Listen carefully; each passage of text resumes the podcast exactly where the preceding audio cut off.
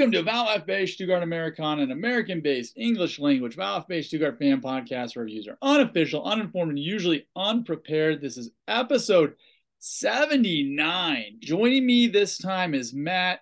Matt, boy, um, this is the first time all season long that that acclaimed website 538 has predicted Stuttgart to get relegated. This has made me quite sad. How is that making you feel? It makes me feel like 538 finally took a look at the table and decided to upgrade um, their Excel sheets. Went, oh yeah, we mm, no no no no.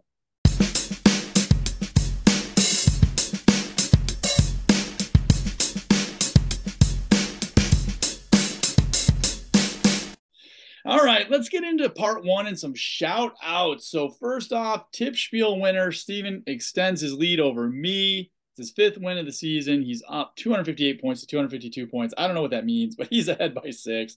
Uh, Village Footy crushed everybody in our OFC fantasy football. He's still in second behind Jens, but he dug into that lead a bit.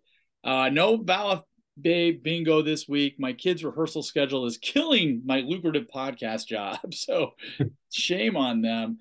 Uh, shout out to the international break players. Uh, Dino, Ito, Endo, Silas, Borna all played significant minutes for their group. Uh, pod prediction champion. Congratulations to me. I went eight and one last week. So I am only four wins behind you now, Matt. Are you feeling the heat a little bit?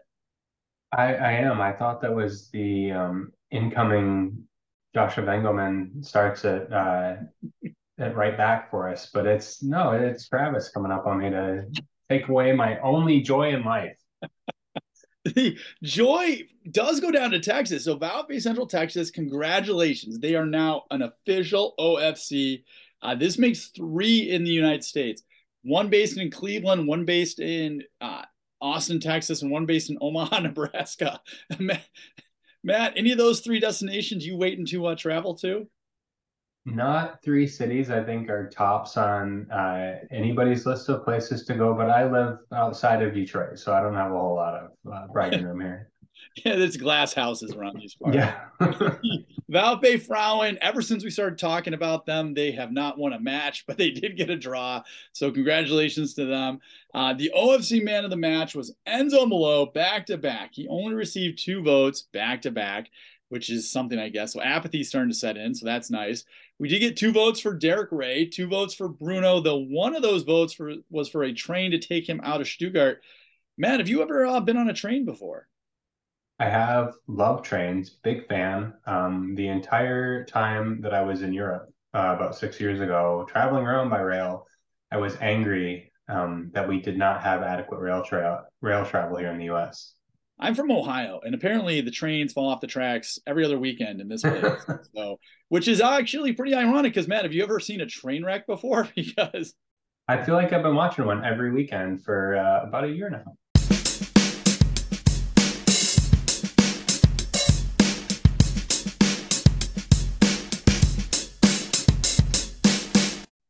that is a perfect segue. So let's jump into part two.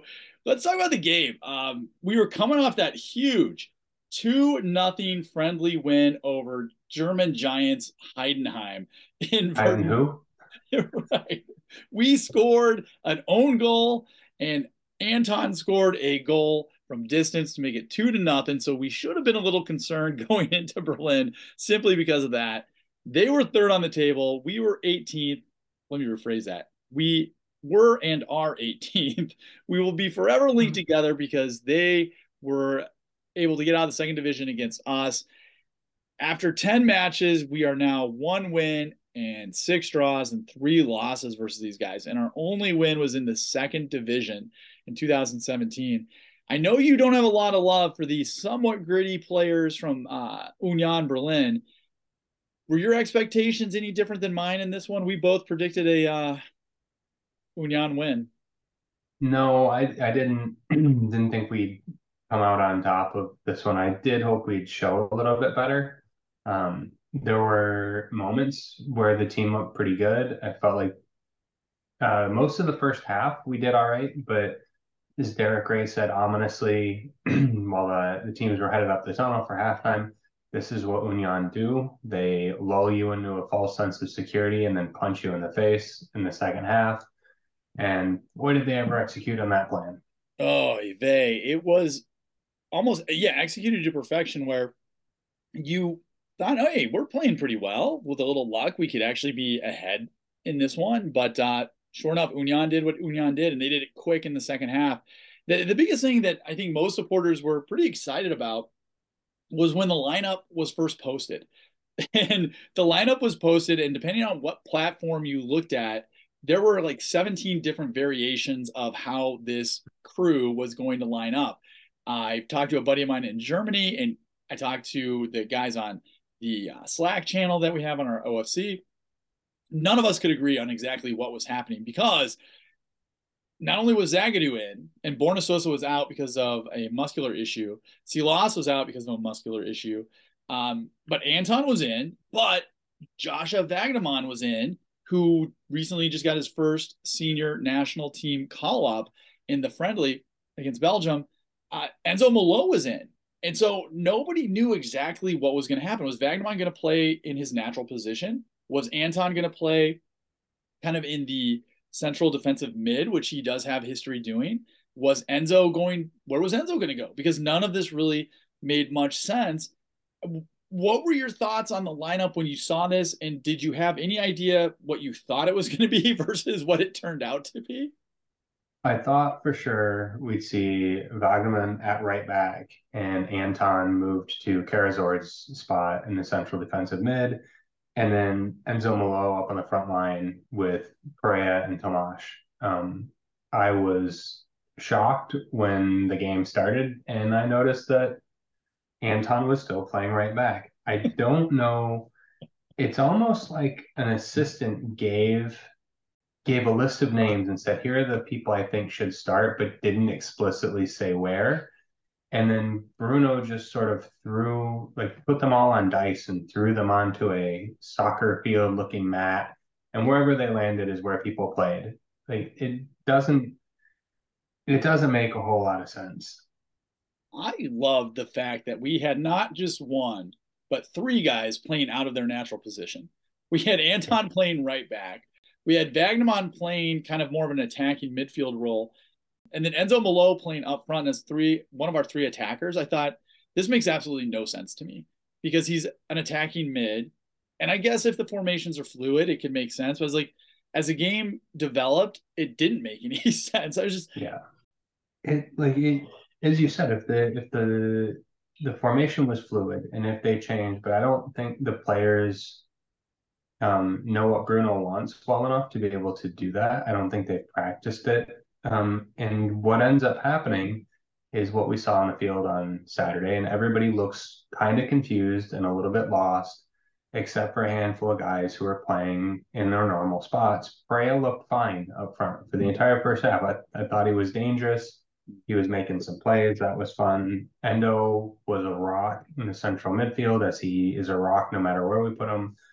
Um, everybody else kind of was a little bit even Mavropanos, like he didn't have a good game.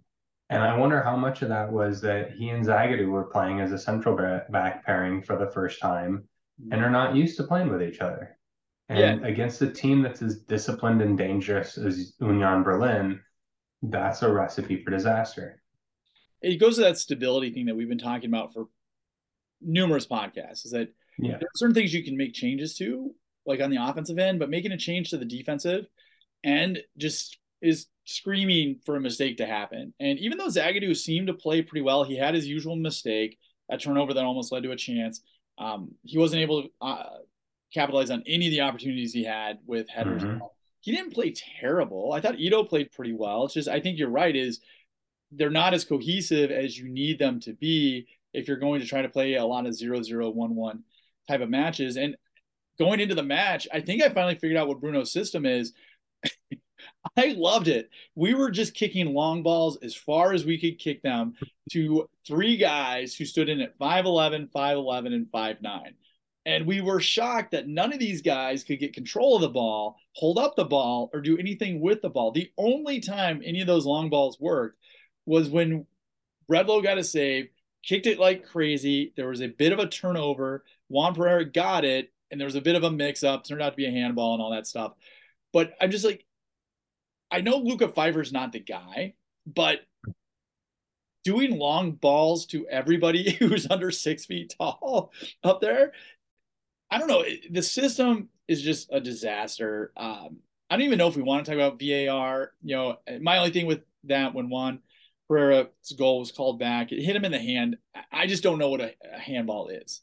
I know it wasn't natural. I guess it was. Uh, yeah, and let let's do discuss the the VAR thing just for a minute because it's maybe the least depressing thing to talk about coming out of this game. um, Perea did a really good job putting the Union keeper under pressure. The guy flubbed a ball, and Perea took advantage of it. The unfortunate thing is he kind of thought he was going to get kicked in the face and put his hands up, and the keeper kicked the ball off of his arms, which were up in front of his face and so we've seen this called sometimes in the box if a defender does this. Sometimes they'll say, well, it was within his arms were within the silhouette of the body, so it doesn't matter. Mm. Or he wasn't actively trying to hit the ball down and his arms were in the silhouette, so it doesn't matter. Or they were in a natural position, or you know, whatever. There's all these excuses. And Derek Rae said it on the commentary, you know, he clearly wasn't going after the ball. He was trying to protect his face yeah, it shouldn't be a handball, right? Since we've seen it called that way repeatedly.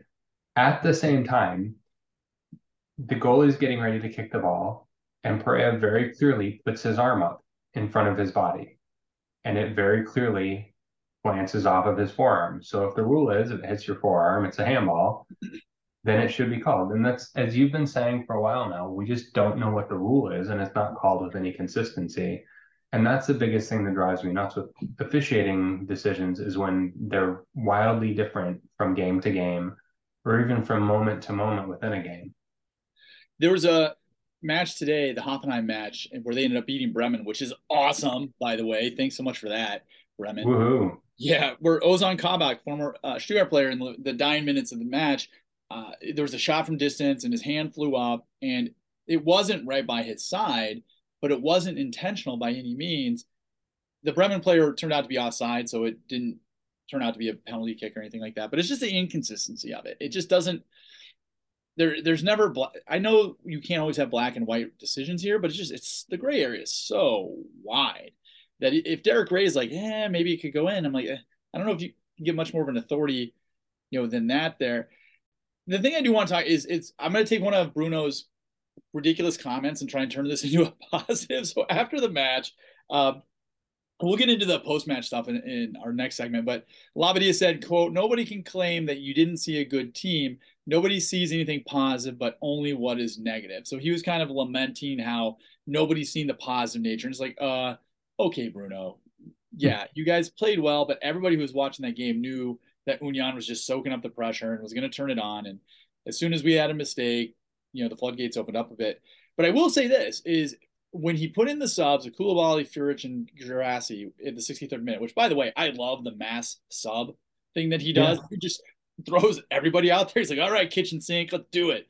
Um, I'm a hockey guy. I love a line change. Yes, everybody's it. I, I would I did notice, and if our season is going to be saved, we've said it before, and I saw it on uh, Saturday. Serhou Guirassy is going to be the reason for the season he yeah. came on and there was an immediate difference in that uh, play. When we went down two nothing, I wanted Bruno to pull him out because I was like, he's got a muscle issue. We're not going to come back in this match. I get right. you to have match practice, but our entire season rests on this one guy. And he came in. He had a beautiful flick in the dying moments of the game that uh, you know was was saved with a nice uh, block by the uh, one of the Union defenders. But if he's healthy and he's good to go, my level of optimism is super low, but he looked really good when he was in there. So any of those subs from Koulibaly, Führich, Guirassy, you know, strike uh we saw Nartey again.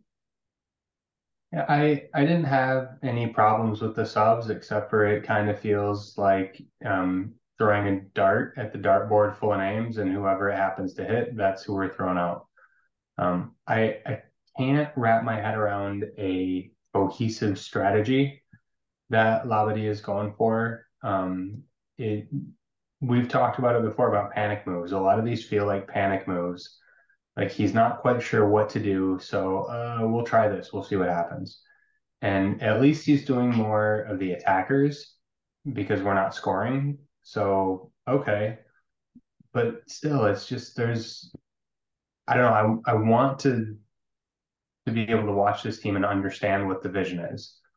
And I feel like we had that with Matarazzo, even when it wasn't working. And when we got on him about late substitutions, I feel like I had an idea of what it was he was trying to accomplish. I have no idea what Bruno wants his team to do. I, I know. And I think the takeaway I had from this match is okay, we're going to play long ball. We're going to play route one, as they call it. And we're just going to try to get it down there. And I'm okay with that. If that's what we do, that's what we do. And if we can fine tune that, we become good at that. Okay. But that's kind of the first time I've really seen that as a concerted strategy. And prior to that, it's kind of like, okay, we're going to sort of build from the middle. We're sometimes going to do long balls. Uh, we're going to do that. So if that's our strategy, okay, you know, let's let's roll with it. But if you're going to go with long balls, you've got to have a target man. We don't have a target man, and we like Guirassy maybe he's that guy, but when he's not on the field, what are you doing? Like I, I my high school team, our strategy was long balls, and we had nobody to get the long ball. And I can tell you how many games we won with that, uh, without putting any fingers up on any hands. I think the biggest problem when this is all said and done, I wonder if Bruno wishes, because I certainly do, that when Guirassy went down, if he would have just gone down to the second team, the youth team, and found the closest resemblance to a natural number nine he could find I know there's a kid down there who's relatively tall, target guy, and and maybe he's young, and maybe he's raw, and maybe he's going to make mistakes. But I, I would think that's a piece that you could put into play a little bit easier, almost like an NFL running back type of thing, where you can kind of add it in without having to teach it too much. Trying to do long balls, okay, I'm fine with that. I don't, but doing long balls to Enzo Malo, who's five foot nine, I don't get it. But if you have a, even if he's a U21 kid, but he's 6'4, 6'6, and that's what he does, I think mm-hmm. you're going to have more results. And I, it's way too late for that now. Try anything, right? Try something. Right. And if we've got that guy, the only issue with getting the, the kid from from the reserves is that kind of assumes that we're playing a cohesive strategy across all Stuttgart teams. And uh, I uh-huh. don't know that we are. Hmm. So would we just be taking some 17, 18 year old and saying, please go save the season? and maybe it works and that dude becomes a legend. And maybe it doesn't and it destroys his career. Well, especially because the guy who is coaching our youth team refuses to coach our senior team in Villig. So why don't we get into that now?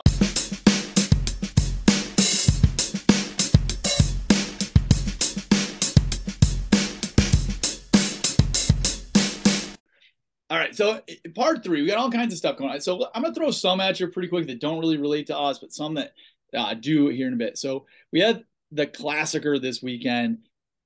I yawn emojis. I just I don't care. It's Dortmund. If they're gonna win the league, which I hope they do, it's because everybody else helped them win the league. It's not because of what they did.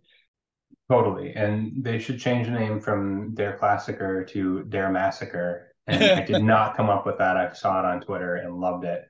But it's it's not a good, consistently good game. It's always fun to see when Dortmund can beat Bayern.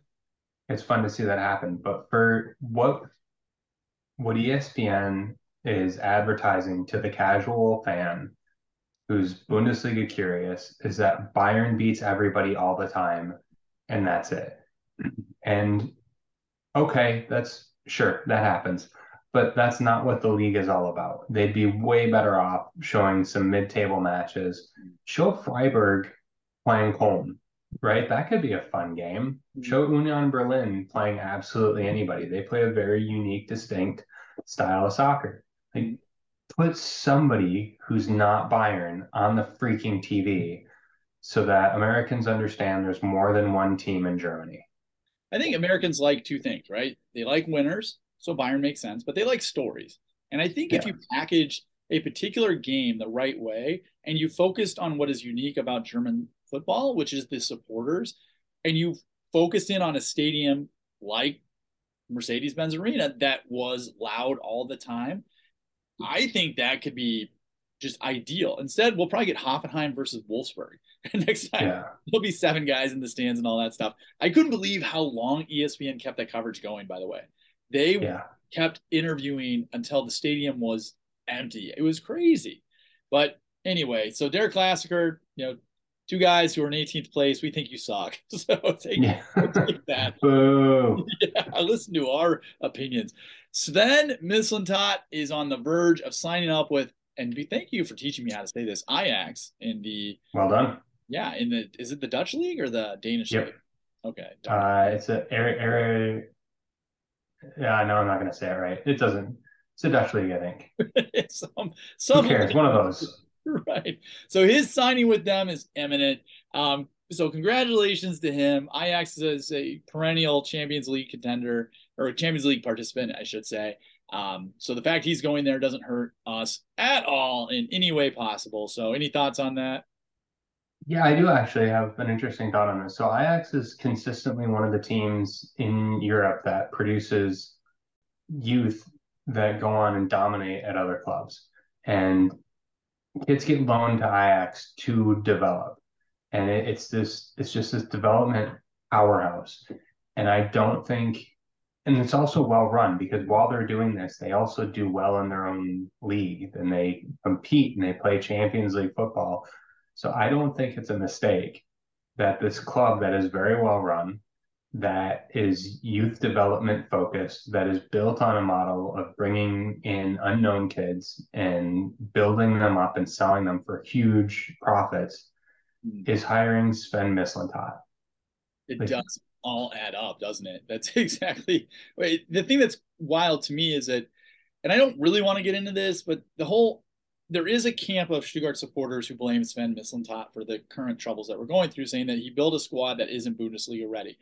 And we've made it very clear that we're team Sven, so we don't really buy into that argument. I can't buy into the argument that the current issues with the club are Sven's fault.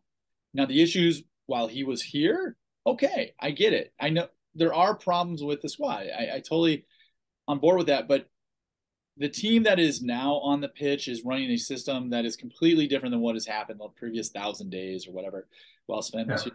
So I, I just I, I struggle with the argument that Sven is the one who screwed this up and that Bruno and company aren't responsible for it. I'm not saying it's not the players. I'm not saying Sven doesn't have, but I think his piece of the pie of blame is a little bit smaller than than some of the other people here. So uh, I really don't want to get into that argument because it really doesn't help us too much at this point. But I really think what you said was poignant that everything that we love Sven about here seems to line up really well with what you're saying Ajax does. Yeah, and the, the interesting thing to me is it doesn't matter who's commenting on the game. The commentators always say at the beginning, this Stuttgart team has too much talent to be this bad. They've got a good collection of players that they can't seem to get putting it together. So Sven brought in talent. Are we missing a few pieces? Sure. But are they being assembled in a way that makes sense? Not at all. I think that's a key problem is that these guys were, we were struggling the previous year and a half. Okay, let's not pretend that we weren't. But it was more, I just want to believe, and maybe that's me being a homer, it was more bad luck, bad injuries, bad COVID. Whereas now we've got all that stuff and we have a system in place that isn't in tune to whatever strengths these guys have. Mm-hmm. And if you want to argue that these guys don't have many strengths, they're not a cohesive unit, I'll listen to that. But I think at least with Sven, Rino, even Wimmer, there was at least cohesiveness. And even if they were lousy, there's a lot of teams in the Bundesliga that are lousy, but they have a sense of cohesiveness, and that helps them get to where they need to get. I'm looking at you, Bochum. I'm looking at you, Schalke. They're still in the fight right now. I'm looking at you, Cologne. You know, mm-hmm. so I think that's you know one of the issues we saw saw here, and one of the other issues we see and I don't know how much we want to get into this because it deals with data scandals, it deals with the VfB board, it deals with Klaus Vogt. There's a rumor going around that uh, we're almost at data scandal 2.0. And the upper echelons of the board are using investigative techniques to figure out who is critical of the club and trying to reach out to them to sit down and talk to them, uh, you know, or call them out if you're more on the critical side here. So I don't know a ton about this. We asked our good friend Adrian, uh, you know, about this, and he gave us some some info about the the rumors that are flying around the club right now. And it's not good. It makes Klaus Vogt no. look bad. It makes the club look like it's focused on image rather than results on the pitch. If Stuttgart wants to know who I am, they can ask. I'd be happy to tell them. Most of the people who are being critical of the team online are probably members and they have their name, address, and phone number. They want to know what people think. send send a questionnaire out to the membership. See what you get back. Um, the the cloak and dagger stuff just feels dirty, even if it's done in in good conscience with the idea of being. You know, we want to uh, reach out to our most enthusiastic supporters, the people who are talking about a lot, who are hugely emotionally invested, and we want to have conversations with them. Like that's all great, but the way that they're going about it sucks, and it looks really, really bad. Yeah, hopefully a lot of it is not true. It's just in light of all the bad stuff that's going on around the team right now, there seems to be some legs to it, which yikes. Given given the history they have with this kind of stuff, it's reasonable to draw those those lines, which is terrible again. Ricky Palm, who is very, I think, I don't know, I don't want to use the word beloved, but he is a podcaster in Stuttgart that ran the SDR podcast um, that is kind of on hiatus right now, but it looks like it's going to come back after the summer, which would be great. He's very respected by both sides of the aisle on, on a number of these issues. And he came out and he was pretty open. He's like, listen, I voted for Klaus Vogt twice. Um, I believed in what he said and I believed in the platform that he ran on of openness and clarity, but I don't think I can vote for him again in light of everything that has gone on. And this goes back to something that I've said for a while is that these guys are super intelligent, successful businessmen and runners of clubs. And the way they communicate is like my 15 year old son. It just, I, what are you saying and how are you saying it? it? As much as these are rumors and I don't want to believe them, I could 100% see it being all accurate. Yeah, it just, the whole thing stinks. The nice thing is that the drama just isn't up in the board office, it's also on the pitch. So, another news and headline is that uh, Silas, who has not had a great season by any means, he's been playing up front as our number nine, and it's just looked pretty bad. And I guess the Wolfsburg match was kind of the worst this can be. His advisor was interviewed by Sky, one of the sports programs over in Europe, and he didn't mince too many words. So let me throw his quote at you. Quote, you can't set up Silas as a nine. You can't turn a baker into a butcher, which is, by the way, a fantastic comparison. Glorious, glorious line. Yeah. Although I don't like how he is pigeonholing bakers. That they're That's true. Dimensional. You know what? I'm on Bruno's side now. Take that. All right. Well, he goes on and continues. He goes, quote, Bruno Labbadia has a reputation for rescuing teams. He's a firefighter and has done that very, very well in his previous positions. But at Valp, he seems to have let his fire engine at home, end quote. oh my. Uh, Silas did not make the trip to Union Berlin because of, quote, muscular problems, end quote. Uh, he did get it to play for his, uh, for I believe, Congo in the international break. So it could be very well true. I do believe it's true. I heard he, you know, he had some muscular problems there. Um, that's not great. No, not not great at all. And we, especially after Silas just signed an extension. I know that's right. He he's not angling for a deal to another club at the end of two years. He's with us. So it, clearly something has happened between the negotiation and the signing of that extension, and now and I agree with Silas's advisor. He's not a number nine. I do kind of like the idea of him playing in that area with a more of a like just run around and see what you can make happen. But yeah, and you you can't turn a baker into a butcher. Bakers can cook other things. They can do more than just bake. Um, but they're probably not going to take a cow and turn it into a bunch of usable meat. And on the flip side, I bet a butcher would not make a tasty cake. Um, I, I, love the line. I love the sentiment. Um, I hate that this is a thing that's happening. I think it's a thing that's happening is because the sharks are in the water. Everybody, I think, knows Bruno's either going to be gone soon or is going to be gone at some point. I don't think you make these comments if you know the coach is going to be there for a while. Yeah, and his you mentioned this on on Twitter. His body language and the the way he was uh, behaving, the people he was talking to after the game. It, yeah, he was doing the the ousted coach shuffle, which is not a great look, and especially we've got him signed for another two years. How many coaches that don't work for Stuttgart are being paid from Mercedes-Benz Straße right now?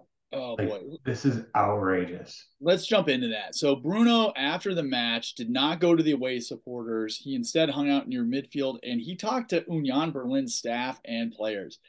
I didn't see him talk to many people. When he walked off the field, he and Wohlgemuth did kind of the old shoulder tap, but there was no words really spoken. Uh, Wohlgemuth gave him the dreaded guarantee after the Wolfsburg match, but after this match, he's like, "Well, you know, we have to wait and see. You know, we're not going to sit here idly and watch the world go down, was his quote. Reports indicated immediately after that match from Sky, from Bild, which isn't too reputable, but from Kicker, which is from the Stuttgarter Nachrichten, which is that Bruno was gone. That there had been an emergency meeting between the board and the sporting department after the Wolfsburg match. And they agreed, okay, let's give him the international break to get things together. And there was another emergency meeting Sunday. So as we record this, it's Sunday. So today, Bruno ran practice today. And they're based on all the reports that I read, he was very professional. He was very somber though. And he was just much a little bit more uh, resigned. And so the body language, there was a really great picture of him on all the newspapers of him looking at his clock, his watch during practice. And the obvious meme is, you know, how long do I have to be here before you get rid of me? Like you said, the body language was awful after the match. The the Sunday information coming out is is ridiculous. I don't know where this is going. Bruno doesn't know where this is going. It sounds like they want to get rid of him, but help me understand what's happening. I I wish I knew. it seems it seems like he doesn't want to be there. It's sounding more and more like the players don't want him there. Um, that the the circus that is the front office is realizing that this was a bad idea. Um, and that everybody's going to be looking for a graceful exit. And I think the only way that a graceful exit occurs is if Bruno goes, yeah, yeah, this wasn't this wasn't a good idea. I'm gonna go, um, and you guys can just stop paying me at the end of the month. And, and that, um, and that gets into what you just said earlier: is that we gave him a contract until 2025, and so we're going to pay him for a while. So unless he takes one for the team, who can Valapi afford? So this gets into our next topic, which is upper man management. So Sami Khedira, the thought is is one of the reasons they haven't been able to make a decision on who Bruno's replacement is going to be is two things. One, can we afford to get rid of Bruno, which is an amazing reason to do you know any hmm. decision. The second was, uh, can we find anybody to replace Bruno, which goes to one of the questions you always ask. Okay, if we get rid of this guy, all right, who's next? But the other reason is because everybody's out of town. Sami Khedira was in Cologne for the derby with Gladbach. Philipp Lahm was in Munich for the Klassiker on Saturday nobody was in town. So one of the stories going around is that they couldn't get the brain uh, team together to make a decision, which goes to my issue with Wohlgemuth. You're the director of sport. This is your job. At the end of the day, you're the one who has to make the big decisions here. And you could argue that one of the reasons Sven is gone is he wasn't willing to pull the plug on Rino early enough maybe that would have won him some some praise in the upper office or at least some credibility with, with them. Mm-hmm. that's worth. You're the sporting director of one of the most traditional clubs on the planet, and you look you look like you're a puppet. why do you need Sami Khedira's advice or Philipp Lahm's advice? Those guys, what have they done? The second thing is, Wohlgemuth says if you evaluate the overall situation, we had three coaches all with a very different profile. That means we won't find the sole culprit. Well, uh, so he's basically saying it's not the coaching, it's the players. And so I love that he's calling the players out every chance he gets because I'm sure that helps uh, yeah. quite a bit. I don't know what Wohlgemuth is doing, what upper management is doing. They took weeks to replace Rino when he was gone. So I guess we shouldn't be surprised they're taking weeks. I shouldn't say weeks. They're taking hours and days to figure out what's going to happen with Bruno. And oh, by the way, we've got a match on Wednesday and Sunday. That's as frustrating as anything. It's hard to believe they didn't have a plan C, B, whatever it would be. Yeah. What plan are we on it now? D? I don't know where we're at, but uh, we're further down the plans than uh, a Ferrari racing strategist, which anybody who watches F1 will think that's hilarious. I wonder what our F1 demographic fan base is because Ferrari's red. Maybe they'll sponsor us. That would be the shocker. Suck it, Rust-Oleum. We don't need you anymore. I, Ferrari and F1 are doing about as well as LFA are in Bundesliga this year. So there, there's some synergy options. They need us more than we need them. I don't, yeah. So I'm not sure where this is going to go because I don't think they know where this is going to go. And I will say, in their defense, one of the problems could simply be there's no money. They can't hire anybody. The other problem could be that there are so many coaches that just don't want to touch this. That was the other thing that was interesting today as the news was breaking out is that Gizdahl, who used to coach here, uh, who a lot of Alpi supporters were dead set against, said, "You know what? I'm not interested in you guys." And mm-hmm. I was like, "Oh, ouch!" Uh, everybody's favorite buddy, Felix Magath, uh, he's apparently not on Valpy's radar. Willig doesn't want to coach here. He's leaving once his contract runs out at the end of this season. Slayer 1893 had a great no sleep till Gizdahl line, which I very much loved on, on Twitter. That was awesome. Uh, so it could be a combination of we've got no money, right? So we have to be very careful what we do. Right. Nobody wants to touch with eight matches left what looks like a dumpster fire and put that on their their resume. But it could also be that we're waiting and we're waiting and we're waiting. Yeah. And we're waiting. And you're just like, at what point does Christian Gentner put on a uniform and become the player coach again? It, somebody somebody put out there is like we should just put them out there with no coach. Why not? How much worse is it going to get? Let Endo do it. I'd trust Endo over most of these other yahoos we're talking about. That's actually not a terrible.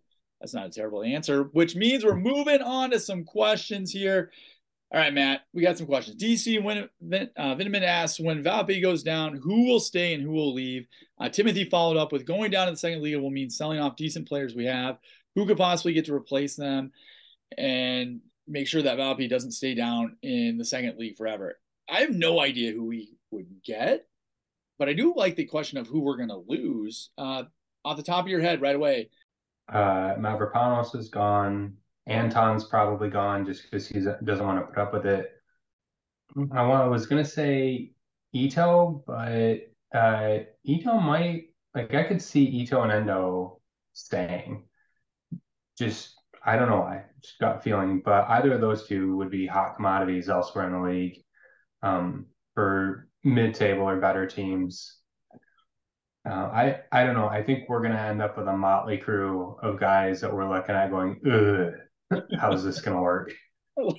11 Philipp Försters running around with excellent mustaches all over the pitch. You know, and the who could we get? Maybe we could get Simon Terodde back to come back and be a, a two Bundesliga golden god for a season and help. I he is the the elixir to every second division problem. Hmm. I think almost everybody's gone. Uh, Dino is for sure gone in my mind. I think Ito is for sure gone. Uh, Borna Sosa gone. Oh yeah, Sosa's gone. Tiago Tomás and Serhou Guirassy are on loans, so they are going to be gone. gone. We were thinking about buying Guirassy, but we won't be able to afford him, so he's gone. Zagadou is interesting. He's going to be one of the highest paid players in the second division because he's making somewhere like three, three and a half million dollars. I don't know if we can unload him at that point. I think Florian Mueller will be gone, which whatever. He's our backup goalie. I would not be surprised if Silas heads out the door, I, I think you're gonna, like you said, you're gonna see the Ata Karazor Pascal Stenzel show in the second division. Luca Pfeiffer, maybe he'll reemerge a bit.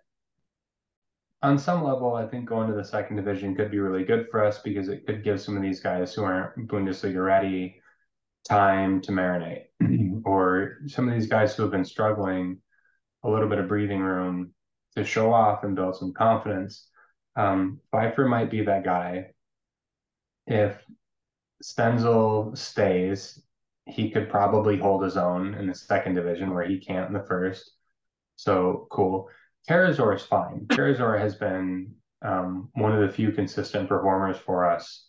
And he's not lighting the world on fire by any means, but he's a decent uh, defensive mid. I've got no issue with Karazor. So if he stayed, I think that would be a win for us, really. But yeah, I I don't know. I don't know who we could bring in, and I think anybody who we think, gosh, it'd be nice if he stayed around, is probably halfway out the door already. Yeah, I think Anton is interesting. I think he would stay. I don't know what his market level is. I think Endo would leave. He's at the upper end of what is he 30 31 at this point? Um, that's a good point. Yeah i think he might want to try to find greener pastures and it could be a youth movement. Again as as you said on the last episode kind of phoenix rising from the ashes here so uh, to answer you guys' question, Timothy and DC, I think everybody's gone from this club. Um, this go Timothy then asked, you know, maybe Valpy should just demote all the first team players right now and bring up the second team. Maybe they'll play with some heart and soul. And I do want to get into this for a second. I don't think these guys have lost their heart. I I, I think they are trying. I think they they do care.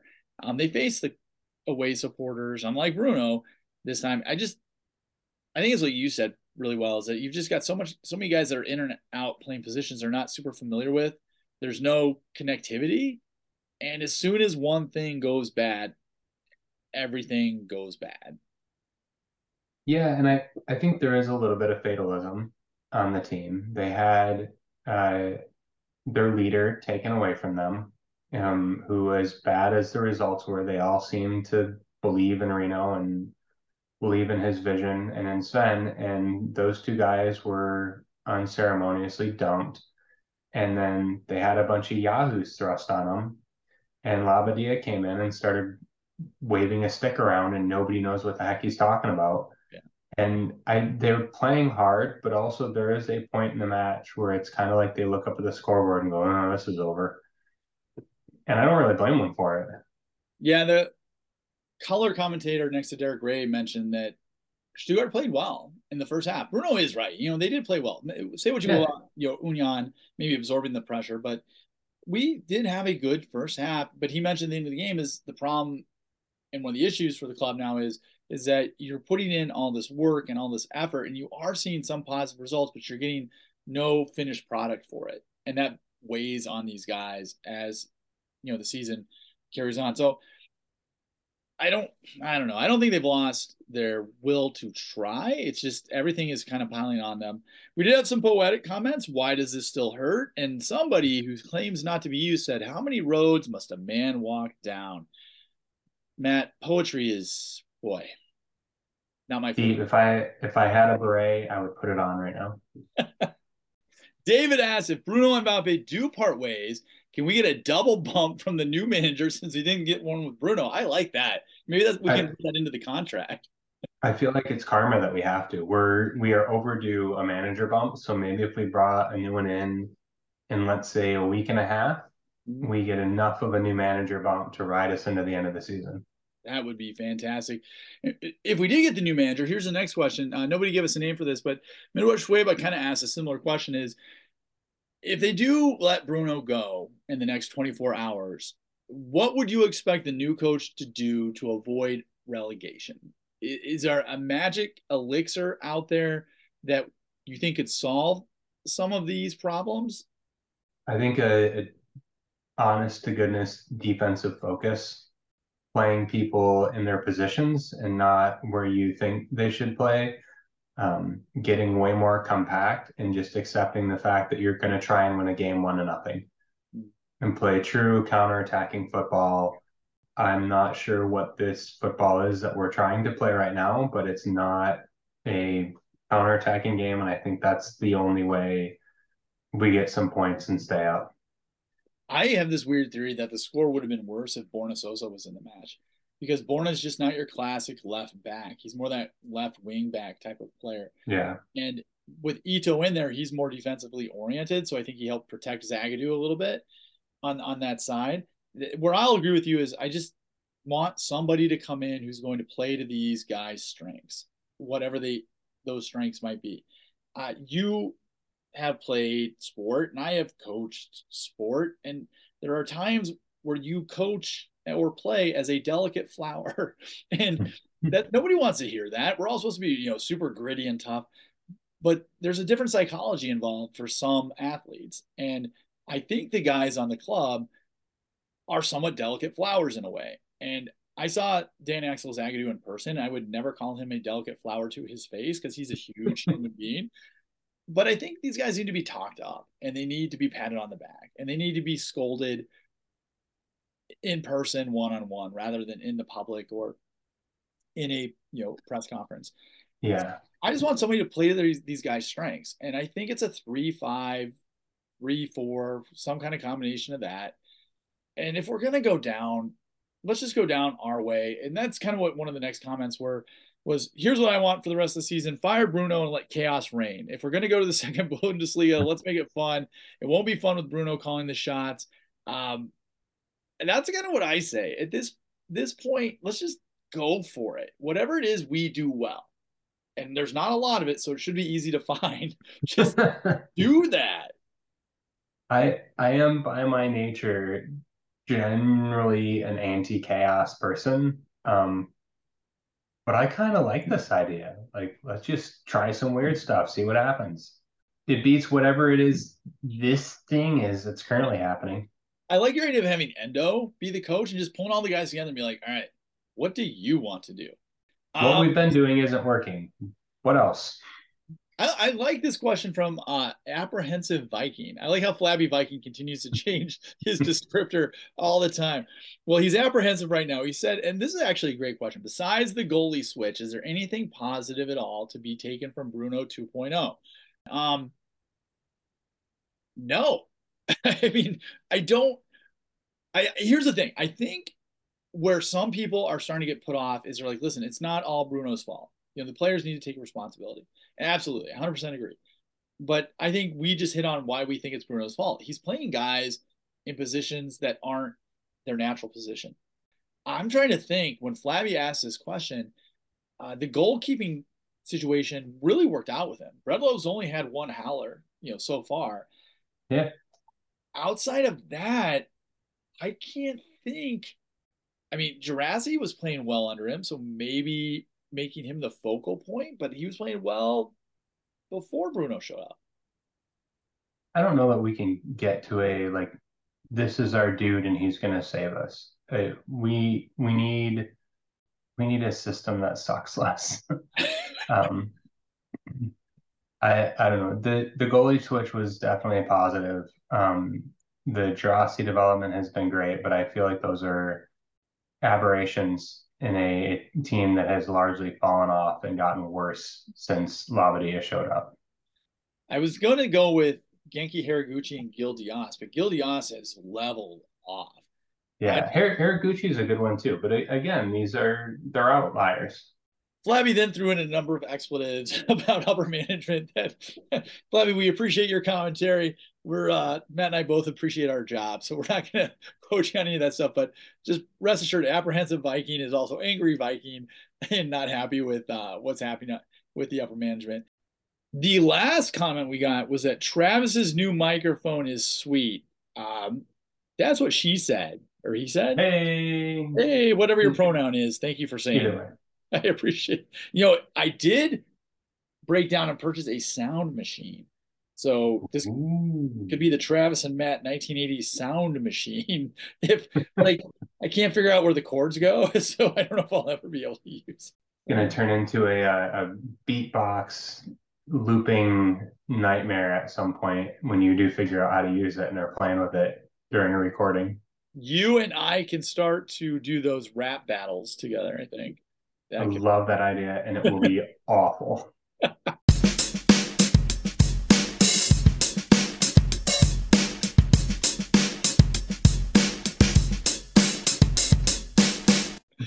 We're going to move on to part five, which is also going to be awful, which is predictions as we get into the upcoming matches. So here we go, Matt. We are eight draws and 15 losses since December on the road. And our next two matches are on the road. If you were wondering, the all time record is 38 winless matches on the road by this year's Schalke club, by the way. So, guys, you got some work to do if you're gonna if you're gonna beat that record. Which the way things are going, I think we've got a pretty good shot of it. Um, Wednesday, we're at Nuremberg. Now they're coached by Ray Liotta look-alike Dieter Hecking now, which I don't know if you've seen uh, the late great Ray Liotta's final film, Cocaine Bear. I have not seen Cocaine Bear. Neither have I. So it's got mixed reviews, but I'm just glad that Ray Liotta's final film was Cocaine Bear, bear running around, I believe Tennessee. Uh, well, high on cocaine. So there you oh, go. As one is in Tennessee. they beat Dusseldorf to get to this point. They are 2 1 and 2 in their last five since he took over. They're 13th on the table, but they're only three points above the drop zone in the second league. We are 7 4 and 3 in our last 14 matches against them. The last match, I remember this one, was a 6 to nothing win on the road in the second Bundesliga when we needed some wins to get up to promotion status. Ata Karazor had two goals. Nico Gonzalez. Oh, remember Nico had two oh, goals. Nico. Silas had a goal. Kalajdzic had a goal.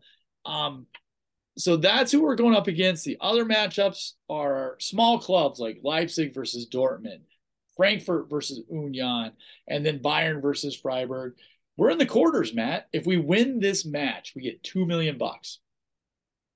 That is potentially life saving for this club, which is horribly sad. it's crazy. I was thinking about this. Bruno's record in the Pokal is amazing. I, I, I forget what it is right now, but it's it's like 75% winning percentage. Is part of their thought process is let's just keep some of this Bruno magic going because we should beat Nuremberg in theory, right? Bruno has a great Pokal record. They're going to play Bochum and we should perform at least eye level with Bochum, which hurts me that I just said eye level with Bochum. I, I wonder if part of them is like, listen, we need that two million bucks so bad that let's keep Bruno around. And then the other part of me is like, well, if they win that match, that means they could probably fire Bruno and pay him hmm. so he walks away. So I don't know which side of the story I should go with.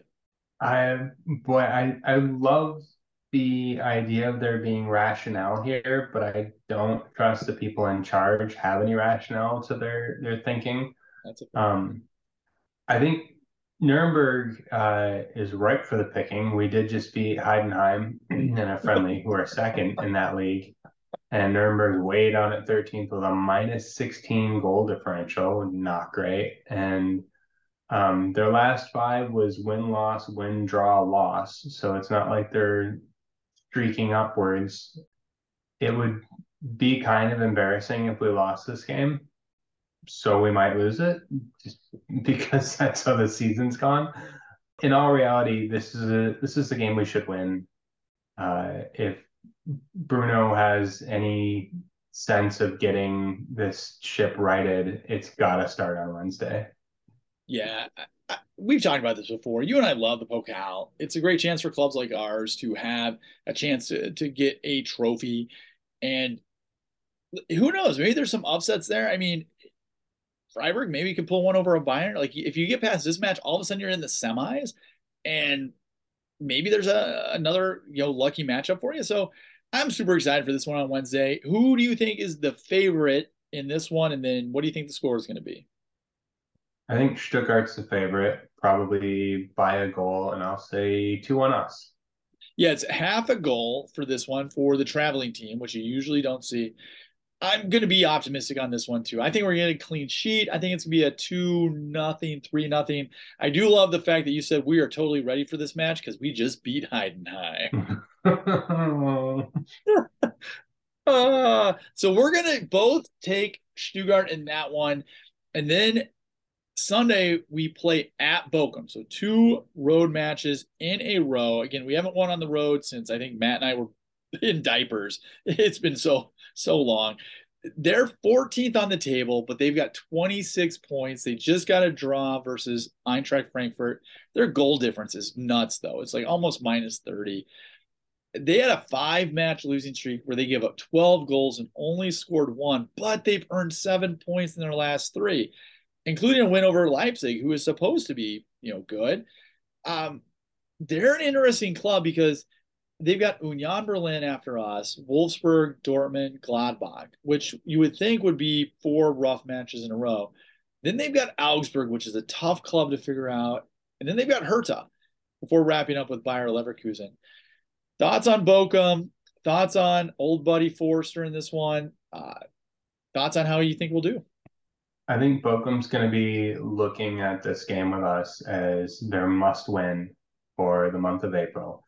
Um, but they also might be riding a little high and feeling a little bit too good about themselves right now and looking at us being at the bottom of the table and saying, well, we can take that Saturday off. So it's it's a chance, just like the Wednesday game. It's a game that we could win, that we arguably should win. Um, and it could be the stage. If we could win Wednesday and then again on I keep saying Saturday, is it Saturday or Sunday? Sunday. Sunday. Sunday. So if we could win Wednesday and Sunday, that could start a platform to start building something off of, which Bruno desperately needs and this club desperately needs. I have a ridiculous level of optimism going into these two matches, and I think it's it simply ties into what you said earlier. I really think this club is ready for the second division. And we beat Heidenheim. We are playing Nuremberg, a second tier club. Bochum is basically a second tier club. No offense to Bochum. It's awesome what they've done and, and hats off to them. I think that's our wheelhouse. And I, I really like our chances to break the away loss record against Bochum and to advance to the semis against Nuremberg. Uh, the spread in the second one against Bochum is Valpy on the road, but they're minus half a goal. What do you think the score is going to be in that one? I could see another 2 1. I just, I, I believe in Bredlow. Um, he's been really solid for us. I don't have faith in the defense in front of him. And so I think clean sheets are going to be hard to come by. Um, I think we've got the the speed up front to potentially punish these teams that maybe don't play defense as well. And I haven't watched Bochum at all this year, but with a minus 29 goal differential, I'm going to say they don't play defense very well. um, so it the the potential is there for this to be a really good week for Stuttgart. I I agree with this, and I think the key to this, and this is yet another episode that's been you know a little bit dark. In fact, Flabby Viking offered up a Hamburg-based kind of I believe it was metal band. I, I listened to it for a minute, um, and it was the title of the song was something about darkness and going down well dark areas to do our bump music. And I was like, I think I might do the bump music, but then I don't want to get sued. And I'm pretty sure that Germans hate privacy uh, violations. And uh, so I'm, I'm going to stay away with that. But Flabby, thanks again for the advice on that. I'm just very optimistic about these two matches. And I, I think is Serhou Guirassy's back. It, it's crazy that a journeyman striker from France who failed in his first trip to the Bundesliga is our season, but he played 30 really strong minutes against Union. It looks like he's going to be back against Nuremberg to get some match uh, time in. And if he's healthy going to that Boca match, I just I think everything's going to align, and I I really like our our chances with that. And it all goes back to Serhou being able to implement whatever the heck it is Bruno's trying to do or Bruno's replacement, whoever that might be at that point. As we record this, Bruno, you're still in uh, you're still in charge. Guirassy's been our best offensive weapon by some stretch. So if he's back and he's healthy, and he's able to be 90% himself, I think we've got a decent chance against two teams that have not been great this year. Not been great is kind of the theme of this program, this episode here. We're going to wrap it up with uh, yet another drama filled program. Any last thoughts before we uh, head into what is going to be another big week for the club? I'm I don't know that I'm at the optimistic place you are, but I'm going to work on getting there. I'm very hopeful. um, I think this could be could be a launch point for uh, less failure, which would be really nice. At this point, I'm more curious about the drama in the front office than I am anything else with this team, which really uh, says something about something. So I'm I'm hopeful we we can extend this dream run in the Pokal and that we don't get embarrassed uh, against Bochum and can start building towards something more positive. I really like the way you phrased that. And I do want to end on this then, because I think you did hit on something big that I put on Twitter is what is your level of grieving at this point? You know, are you at frustration, anger, uh, denial, acceptance? Um, there's the five stages Travis, I've been following this club for about 12 years now. I'm in full on acceptance mode. ah, I accept that this episode is over. Matt, thanks so much for joining us this time. We'll talk to you next week. Thanks, Travis.